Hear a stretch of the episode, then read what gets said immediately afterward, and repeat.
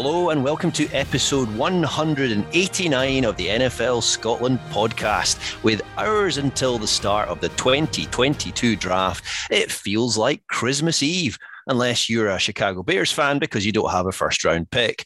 My name is Charles Patterson, and I'm sitting in again for Paul Mitchell and Cameron Hobbs because Cameron is still trying to get a gig with the Seahawks. Paul still in the huff about Jameis and, and whether or not New Orleans are going to sign uh, a quarterback in this draft, we just don't know. We'll find out in the next 48 hours. And Gordon McGuinness has deserted me as well. He's gone off to the States and he could be touting for a job at NFL Media. So I'm delighted to say I'm joined by pretty much the only two members of this podcast left. Jamie Borthwick and Ian Stephen, both of whom have, of course, got a very vested interest in this draft uh, coming up in a matter of hours, gentlemen, because we sit here, the three of us, all three of our teams have got two first round picks. There is a lot to discuss, a lot to analyze as we count down to what's going to be going on in Vegas. Ian, if I start with you, what do you make of what is about to happen in this draft? Are you impressed by the talent on offer? When when people are drafting, they they, they like to look at um, previous methods that people have used to try and identify talent. So, for example, the Cowboys kicked off the whole computer scenario in the fifties and sixties with Gil Brandt, and everybody copied onto that. And then people want to draft for, for certain defenses, or they want to take quarterbacks now they could run spread offenses. But the most um, the most influential system at the moment in the NFL draft is the evacuation of Mariupol because anybody who is anybody in the top 15 picks are trying to get the hell out because this is one of the least talented draft pools that we'll have seen in the past 20 years. This draft is so bad that the best player in this draft is a punter the likeliest player to become an All Pro in this draft is a punter. Well, and it, the debate is now being had: how early can we take a punter? Or can we take him in the second round?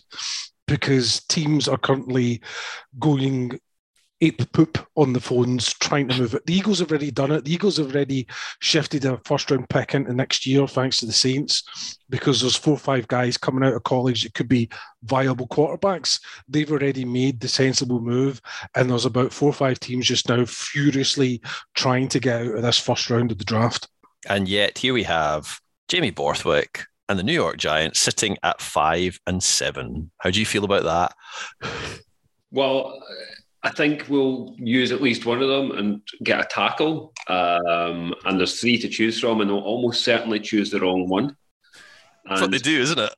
yeah, ex- exactly, exactly. Um, and the other one, they are utterly desperate to shop for the talent reason, but also because they've got too many picks this year and no enough um, cap room to actually sign them all. So um, while Joe Schoen is playing it extremely cool, he is going to be sweating bullets, hoping that his phone rings because someone's lost their mind and wants either his fifth or his seventh uh, on Thursday evening. Because I don't think he wants to hand in that slip twice. I do not think that at all.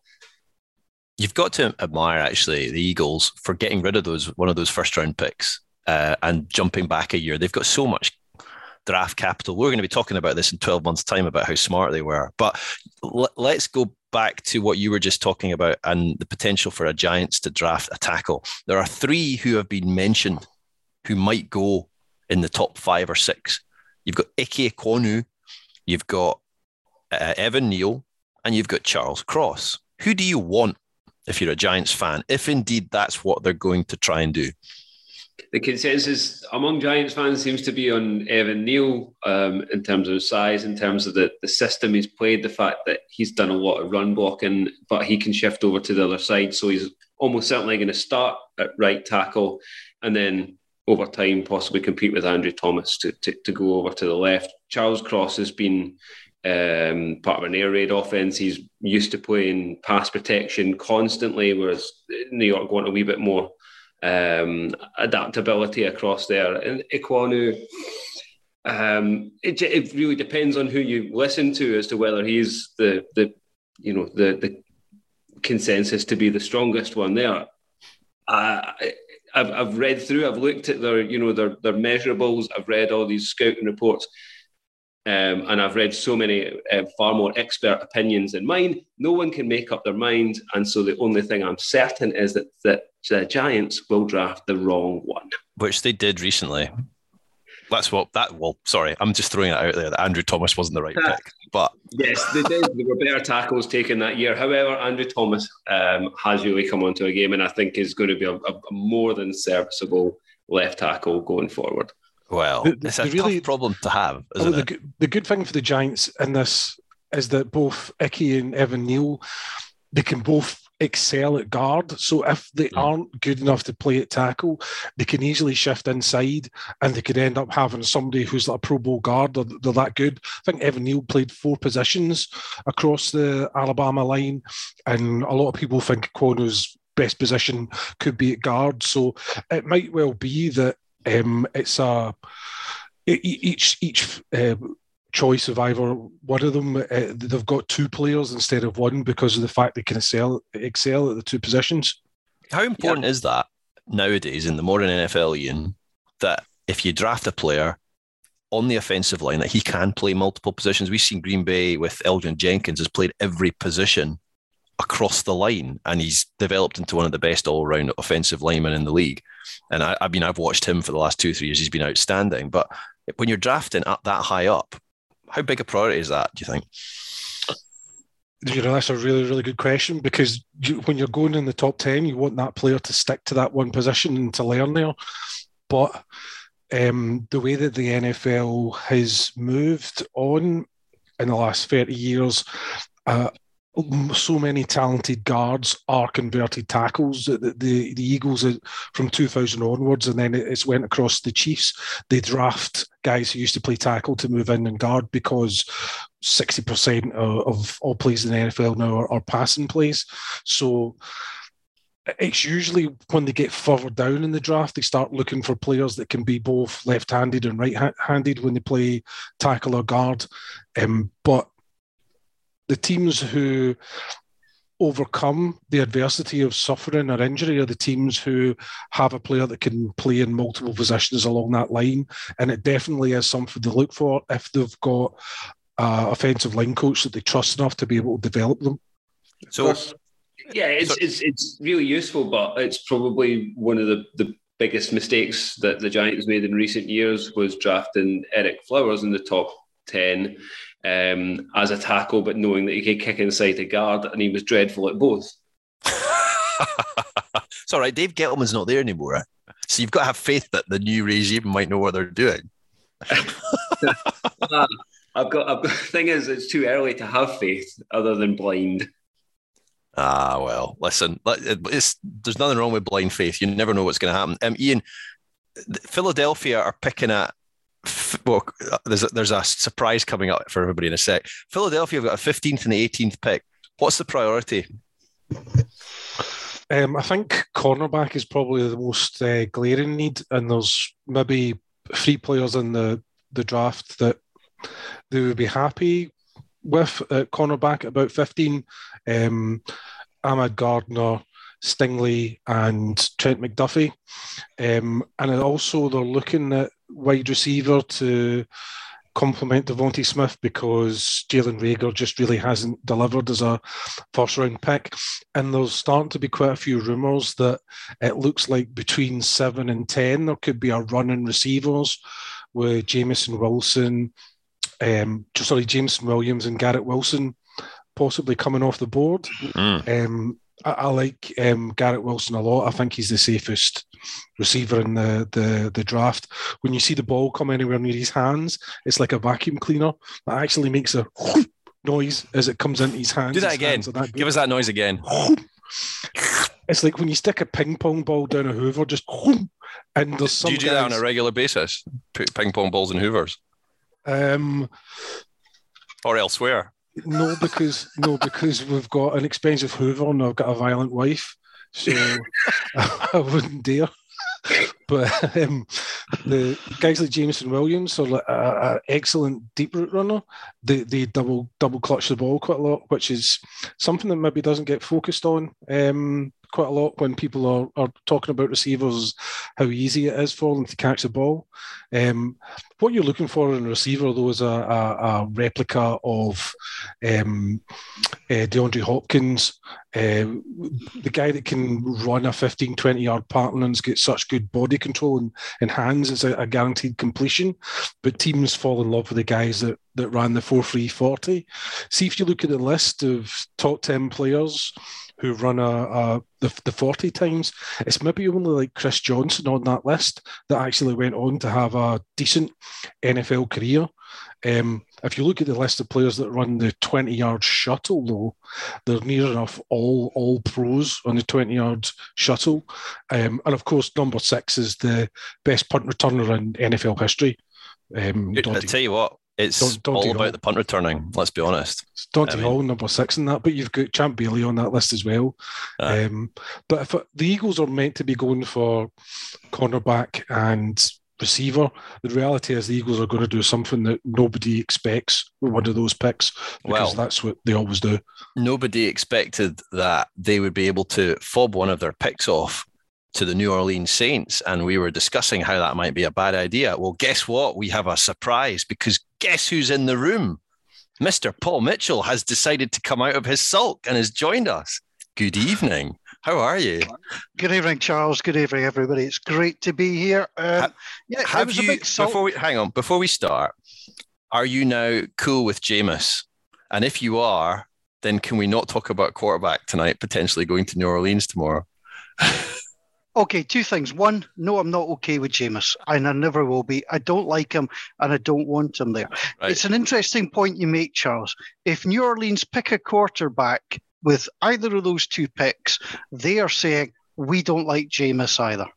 Because if you mm. think Jameis can take you to the playoffs in the Super Bowl, you are not wasting a first round pick on, say, somebody like Kenny Pickett, who is not a guaranteed sure thing. Yeah. Well, so th- that to me, that to me is it. That to me is it.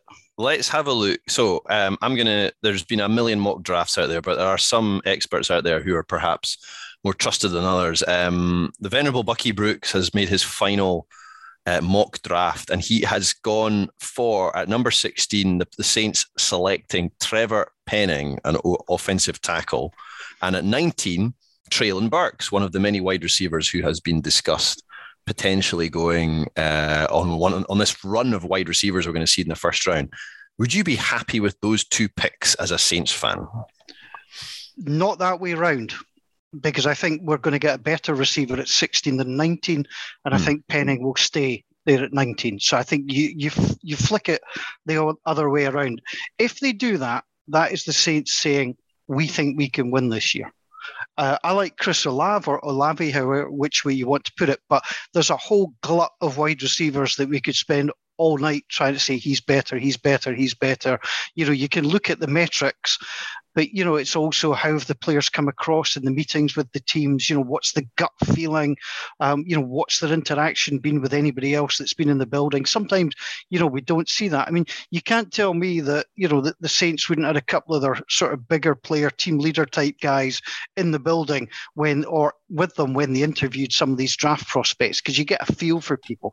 So i think the saints go wide receiver at 16 best wide receiver available on their board. And at 19, you take take Penning. Penning is plays at a lower level. I accept that, but he's a real strong player. He's got presence. He's got that little bit of nastiness that you need at tackle as well. So I think he'd be a good pick. If we pick Kenny Pickett, we're saying that Jameis Winston isn't good enough. That that to me is the, the whole draft for You're the praying Saints. for that. No, you know, well, no, I'm not, Charles. You know, this this is the bizarre thing, and I'm not going back on myself. as a Saints fan, I want the Saints to win. I mean, that, mm. that's the basic bottom line. Now, if you're going to draft Kenny Pickett, why the hell bring back Jameis Winston? You would be doing better off signing Andy Dalton and having yep. Pickett Pickett in behind him. Don't waste your money. Um, the the organization think they you know that Jameis is the guy. Don't undermine him then by drafting a quarterback. That that to me is dumb. Yeah, I think that's a fair point. I mean, the law of averages across first round drafts over year after year after year is that you've got a 50 50 chance of a hit or a bust. Let's be honest. whichever position we look at, and you look at the remember the, the the fated quarterback class of I think 2017 with Josh Allen in it, Josh Rosen in it. People were talking about jo- Josh Rosen's been an almighty failure. Josh Allen, people thought was perhaps a bit of a risk. Look at how he's developed. Baker Mayfield was the number one pick in that draft, and the jury is out on whether he will ever have a great career. But it's a total shot in the dark. This ultimately for every team, and so I guess if you have two first round picks, which all four of our teams, New Orleans, Green Bay, Philadelphia, New York, have, they've got a 50 50 chance of getting an absolute gem, which can only be a good thing, I guess. I think there's different levels of bust here.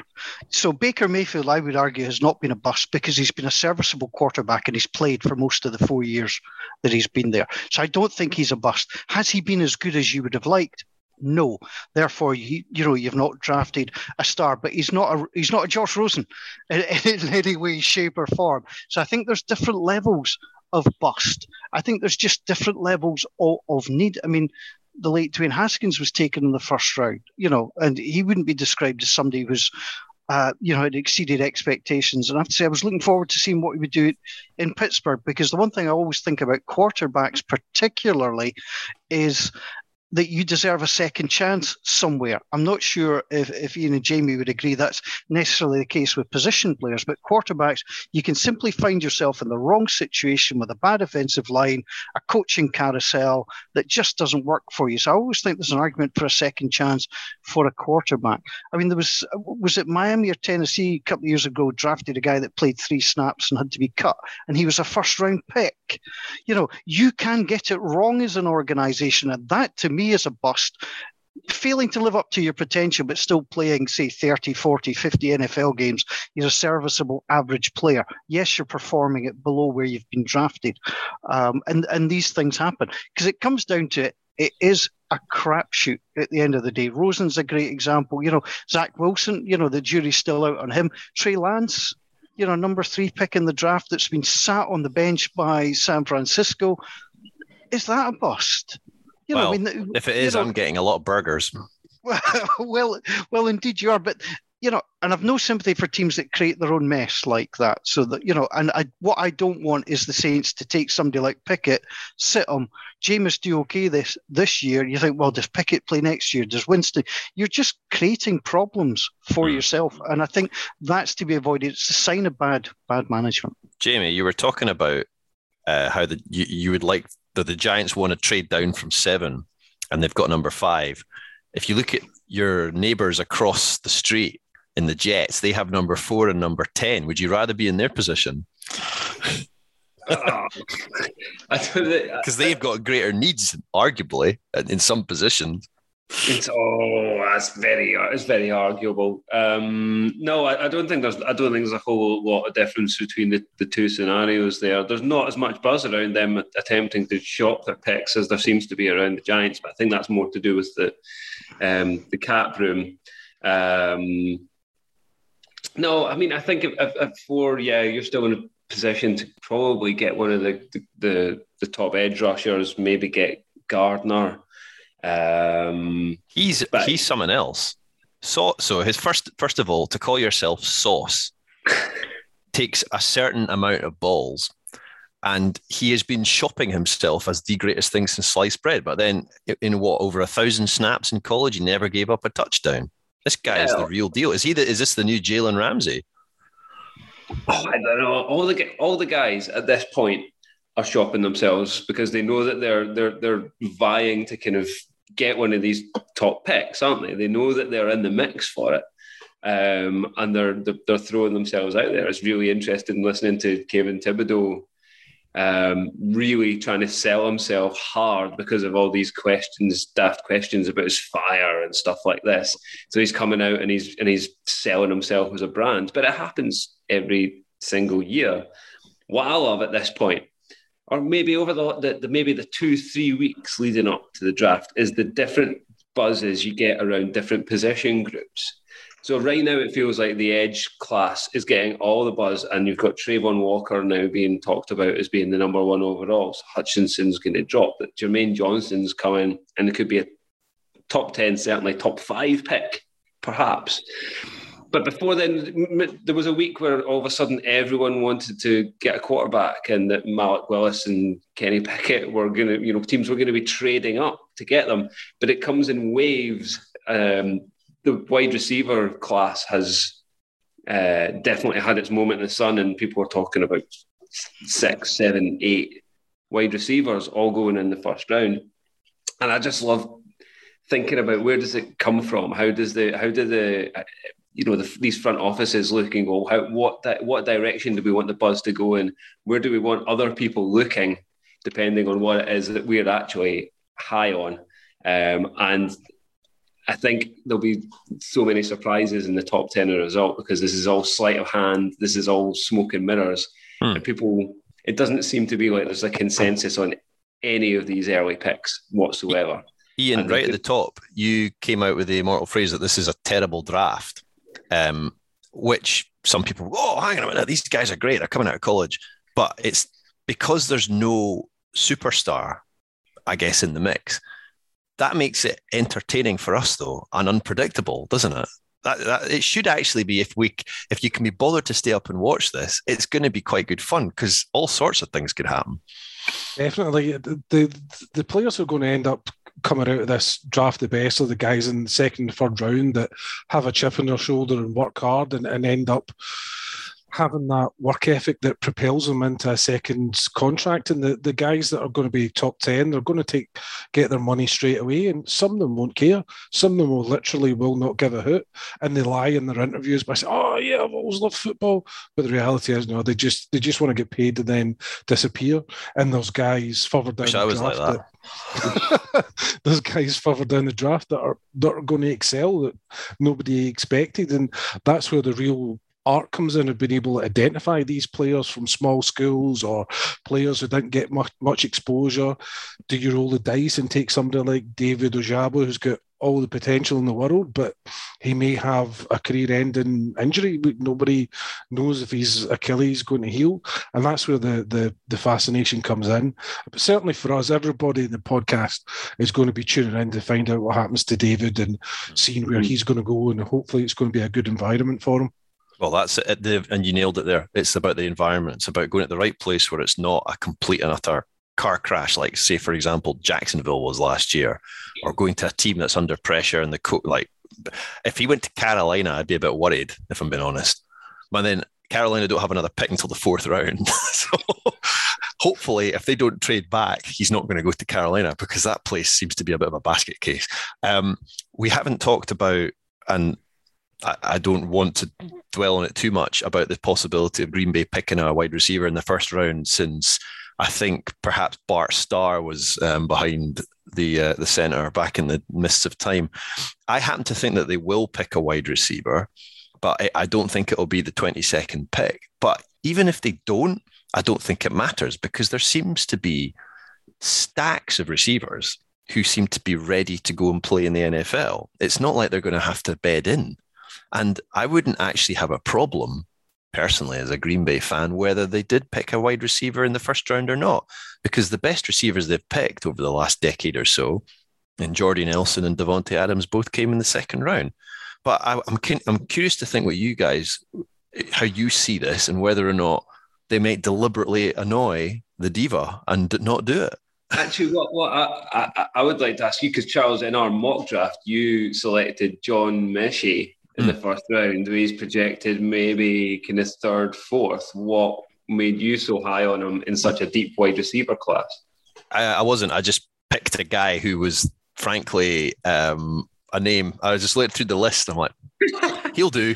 No, um, I don't know. I think because he has played for such a big school as well, you, you hear when you when you listen to um, the general managers talk, they tend to feel that, especially in the receiver class, the guys who've come from um, more high profile schools like Alabama or Georgia or Ohio State, they tend to settle quicker. We saw it. We saw it with um, Jaylen Waddle um, and Devonta Smith and I think that these these schools are production lines for receivers. So it wouldn't surprise me in the slightest whether if, if he was to be picked, and even if he's a third round pick, he's clearly serviceable as a receiver who can come in. I mean, Green Bay are going to, I think, evolve their offense now that Davante Adams is left, and it's going to be a case of everyone's going to have to pick up the pieces and can contribute. There's not going to be one guy that Rodgers is going to zoom in on, so it could well be him. It could well be someone like Dotson, who they've talked about potentially getting involved, or um, it could be someone like Treylon Burks if he's still on the board. But I don't think it's absolutely essential that they draft a receiver in the first round. They've got two second round picks too. I actually like receivers coming slightly further back in, in general terms. I think there's there, there there's two two types, arguably three. There are the elite ones, and you can tell who they are. We saw that last year in the draft. But you get the hard workers as well. My problem with with the elite receivers, you know, the ones that have played for your Alabamas who are winning all the time, is do they get challenged enough in college? And I'm not always convinced that they do. So I think when you've got somebody that's that's of that top level, you know, Ja'Marr Chase who dominated it at LSU or Jaylen Waddle who dominated at Alabama, I think you've got to do a certain different degree of due diligence, Charles, on these because they might have had it just too easy in college, whereas the guys who are the second and third string receivers and not some of the bigger colleges might be equally as talented, but mm. you know because their quarterback didn't get the same amount of time behind the line, etc., etc.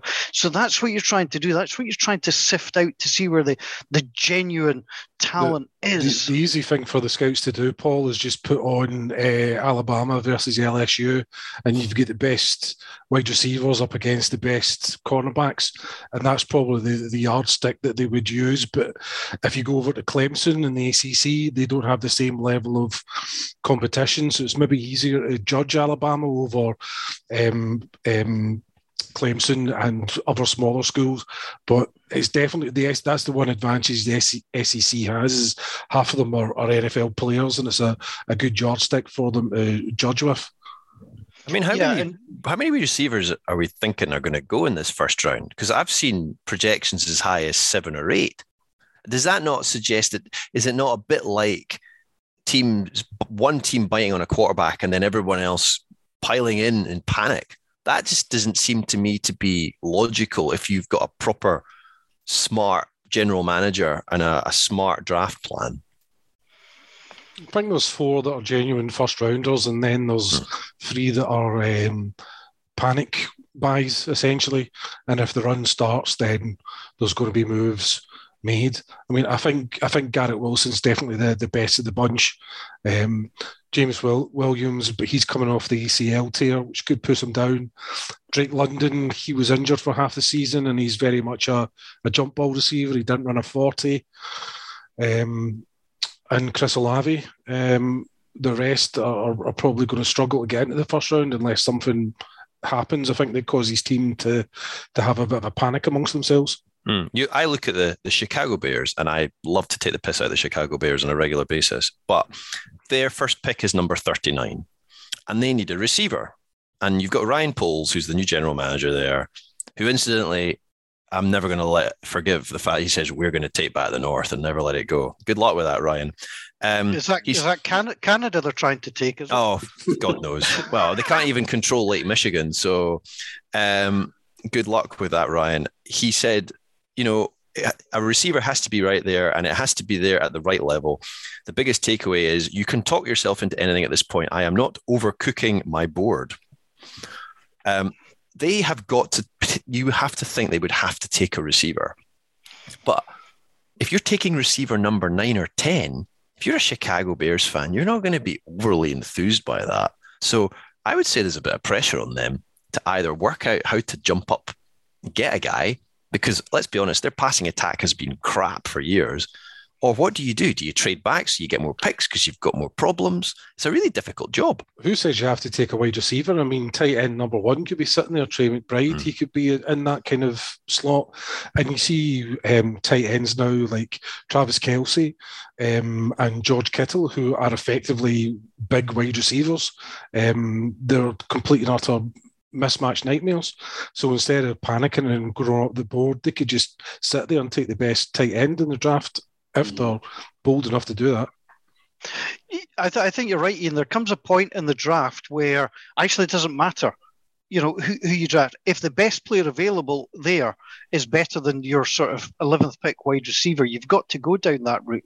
Your fan base, I, it's one of these little tropes of of drafty. No, the fan base isn't happy. I mean, to be quite honest, sod the fan base. You get in what you think you need. You know, yeah. I mean, the, the fan base, the, the Twitterati will get will come at you for a day, um, and then you can ride ride that storm out. So um, I've never been a great fan of the fan base. Won't like it. you know, just just doesn't particularly bother me um, well, from that the perspective. Fan base not liking it is the best thing about draft day when they boo their own picks. It's great. Uh, Jets fans booing their first pick. That is like one of the things that has to happen on first round on the first round night. Absolutely. That well, that's that's that's uh, the, the that's the shame, Jamie. That's the shame of moving it out of New York, Music oh, City, yes. because you don't yeah. have the Jets and the Eagles and the Giants all booing their own players. Have we got um, any thoughts about the, any? The, the, Patriots trading out the first round every time. You want you want to look out for that, and you yep. want to see the Raiders drafting someone who's due to go in the kind of late fourth round with their first round pick. Those yes. are the those are the those are the things that you you've got to look out for every every single year. And and we also yeah, and the Dallas Cowboys annoying another team in the NFC East with the guy who comes on stage and basically takes pot shots. yeah, that's what's going to so, happen so we've uh, do, are we doing the drinking game? Are we for all of these things? Is that is that the that'd be great? Is that the point? I mean, it, it it, it does come down to that. Yeah, teams will always overpay somewhere along the line. There's no doubt. I don't know if you covered this just before I jumped in, but have we talked about Deebo Samuels yet? No. Well, we were going to discuss this. I that my next question was going to be: Are there going to be any wacky trades that are going to affect the draft between now and then? And I'm, I guess we're talking about Deebo, and uh, DK Mac, Metcalf maybe as well, perhaps a bit of AJ Brown, but I can't see him getting shifted. But I think it's got to be Deebo Samuel and DK Metcalf who are prime candidates you know, if you if you take if you've got two picks in the first in the first round, do you try and do a deal with San Francisco if if they realise that Deebo does not want to play there? What do you do if you're the, the, the general manager of San Francisco? You've already messed up by taking a quarterback and sitting him for a year and causing controversy. You've now got Deebo Samuel who doesn't apparently want to play there. Do you take you know an offer from the Jets? who've got two? Do you take an yes, because they'll always be crap. So yes. yeah, you know, you know, what do you what do you do on this? So, oh, he would well. I'll, I'll, ask the three, I'll ask the three of you. So it's simple. So if, if I offer you as the Jets, the number is it four? I think they pick at four and ten. They've got. So if I offer you four, the the fourth round pick for Deebo Samuel, yes or simple yes or no, guys. What would you do in the current situation? Bearing in mind that we're assuming that he definitely wants to leave. No. I would uh, if I if I had the number four pick and I was offered Deebo Samuel, I'd take it. Especially if we are led as we are led to believe this draft class is a bit meh. Deebo Samuel's a proven winner. The only problem is you've got to have the you've got to have the cap space to pay him. Yeah, that's the Giants' problem. Um, I'd, I'd I'd trade him for the tenth, but not the fourth, because I still think that there's really there's going to be really, really good players there at, at, at four. I would definitely know. I would. I, I, I would waver over giving him up a first round pick for him, and by saying that, it means the Eagles are definitely now going to trade for him in the draft. well, if you're San Francisco, do you trade him in the NFC? That's the other question. I mean, the only AFC team, correct me if I'm wrong, with two picks is the Chiefs, who are Super Bowl contenders every year. If I'm the Chiefs, I'm looking at this, and given the way they do, you know, the way they run their offense and the way that Tyreek Hill, you know, was involved in their offense in the backfield and with end arounds and stuff like that, Deebo Samuel is an absolute shoe in for that offense. If you can lob in a second round pick as well, I just think it's an absolute no brainer. But I don't know. They don't. They, John Lynch spoke a couple of days ago and didn't seem very enthused about the prospect of him leaving. But it's funny. It's draft day. You saw what happened last year with Rodgers causing all sorts of problems. You can absolutely see something going down between now and 1 a.m. on Thursday night. I'm just looking forward to a picture of somebody wearing a gas mask with smoke coming out of it. yes. Laremy Tunsil special. Pretty sure it's also this. I'm sure his dad that, that tweeted the photo or his, his uncle. Absolutely brilliant. This this draft, of course, is also happening in Vegas. So what Vegasism are we likely to see? Uh, I, I think you'll see there'll be an all-you-can-eat buffet in the background. that, that, that's what it is. You'll be allowed to go up as often as you like. It's been years since I've been in Vegas, but there was uh, um, my wife and I were sitting at one of these all-you-can-eat buffets, and there was a couple that was quite close by us, and the guy just didn't get this concept of being able to go up as many times, and kept coming back with a one plate that was piled yay high. It just you're thinking, mate, you can go up anytime. Anytime. It just makes no sense. So yeah, I want to see a big all you can eat buffet in the background. The irony that the draft is in Sin City and players are not allowed to gamble is not lost on me, frankly. It's I, I, would like to see somebody being interviewed um, in a uh, by uh, um, Deion Sanders on stage, and he's hmm. got a special custom made suit, but the custom made suit is 70s Elvis.